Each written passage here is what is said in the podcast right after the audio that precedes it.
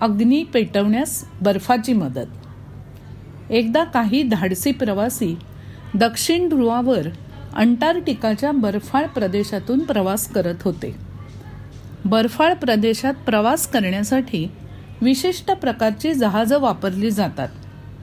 सर्वसाधारणपणे लोक अंटार्क्टिकावर उन्हाळ्याच्या दिवसात जातात. कारण अंटार्क्टिकावर उन्हाळ्यात सहा महिने सूर्य मावळतच नाही. आणि गंमत म्हणजे आकाशात कायम सूर्य असला तरी तापमान मात्र शून्याखालीच असतं हां? हा प्रवास मोठा कष्टाचा असतो. अनेक अपघात होतात. मदतीला पटकन कोणी मिळतही नाही आणि बऱ्याचदा प्राणालाही मुकावं लागतं. या प्रवाशांच्या बाबतीतही थोडंसं असंच झालं. त्यांचं जहाज एका हिमकड्याला आपटून फुटलं. सुदैवानं कोणी मृत्युमुखी पडलं नाही. पण त्यांना एका गहन प्रश्नाला सामोरं जावं लागलं. त्यांच्याकडे जेवण बनवण्यासाठी लागणारा सगळा शिधा होता पण चूल पेटवायला काडेपिटीच नव्हती. जहाज फुटलं त्यावेळी त्यांच्या अनेक वस्तू गायब झाल्या. त्यात काडेपेट्याही गायब झाल्या. बराच वेळ शोधाशोध करूनही काडेपेट्या काही सापडल्या नाहीत. प्रवासी भुकेने व्याकुळ झालं होते. त्यात तापमान शून्याखाली वीस पर्यंत पोचलेलं. कुणाची मदत घ्यावी तर तेही शक्य नाही. मैलोन मैल जिकडे नजर जाईल तिकडे नुसता बर्फ पसरलेल्या त्या जहाजाच्या कप्तानाला आता मात्र काय करावं ते कळेनासं झालं. अन्न शिजवण्यासाठी लागणारा अग्नी ह्या अति थंड प्रदेशात आणायचा कुठून? हा यक्षप्रश्न त्याला पडला. हा प्रश्न सोडवला नाही तर लोक उपासमारीने मरणार हे मात्र नक्की. शेवटी कप्तानानं सगळ्यांना एकत्र केलं आणि निराशेच्या स्वरात तो म्हणाला आपण फारच कमनशिबी आहोत. हे मात्र खरं आहे त्यांच्यातलं एक डॉक्टर विचार करत म्हणाला. आपल्याला आता कच्च्या भाज्या कच्चं मांस खावं लागणार. आणि ते बाधलं तर काय करणार? कप्तान विचार करत बोलत होता. सगळे प्रवासी या कल्पनेने घाबरूनच गेले. पण तो डॉक्टर मात्र यावर काय तोडगा काढायचा याचा विचार करत होता. काही वेळानं अचानक उल्लसित होऊन तो डॉक्टर म्हणाला मला एक कल्पना सुचली आहे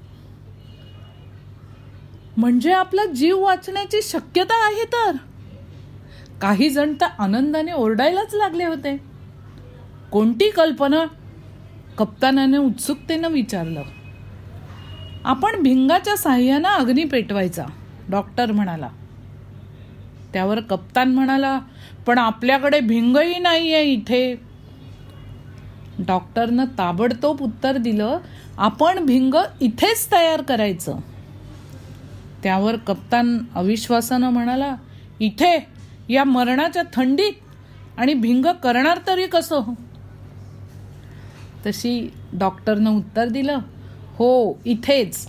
आपण काचेचं नाही बर्फाचं भिंग बनवायचं. डॉक्टरनी असं म्हटल्यावर कप्तानाचा विश्वासच बसेना. तो पटकन म्हणाला त्याचा उपयोग होईल. तशी डॉक्टर म्हणाला का नाही होणार? आपल्याकडे असलेल्या सरपणावर सूर्यकिरण केंद्रित करण्यासाठी आपण बर्फाचं भिंग बनवूया. ते आपल्याला नक्कीच मदत करेल. हां पण यासाठी आपल्याला गोड्या पाण्याचा बर्फ शोधावा लागेल. तो अधिक पारदर्शक असतो आणि चटकन तुटत फुटतही नाही. तो पहा तिकडे एक बर्फाचा ठोकळा दिसतोय मला. एकानं जवळच दिसणाऱ्या बर्फाकडे बोट दाखवून जोर जोरात म्हटलं. त्यावर डॉक्टर सकट सगळेजण तिकडे धावले. अरे खरंच की अगदी आपल्याला हवा तसा बर्फ आहे हा डॉक्टर आनंदानं ओरडला. उचला कुऱ्हाडी आणि लागा कामाला कप्तानानं इशारा दिला.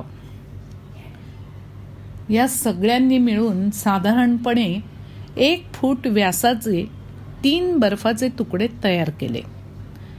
या सर्वांनी कुऱ्हाडीने आणि चाकूनी हा बर्फाचा तुकडा तोडून कापून त्याला भिंगाचा आकार दिला.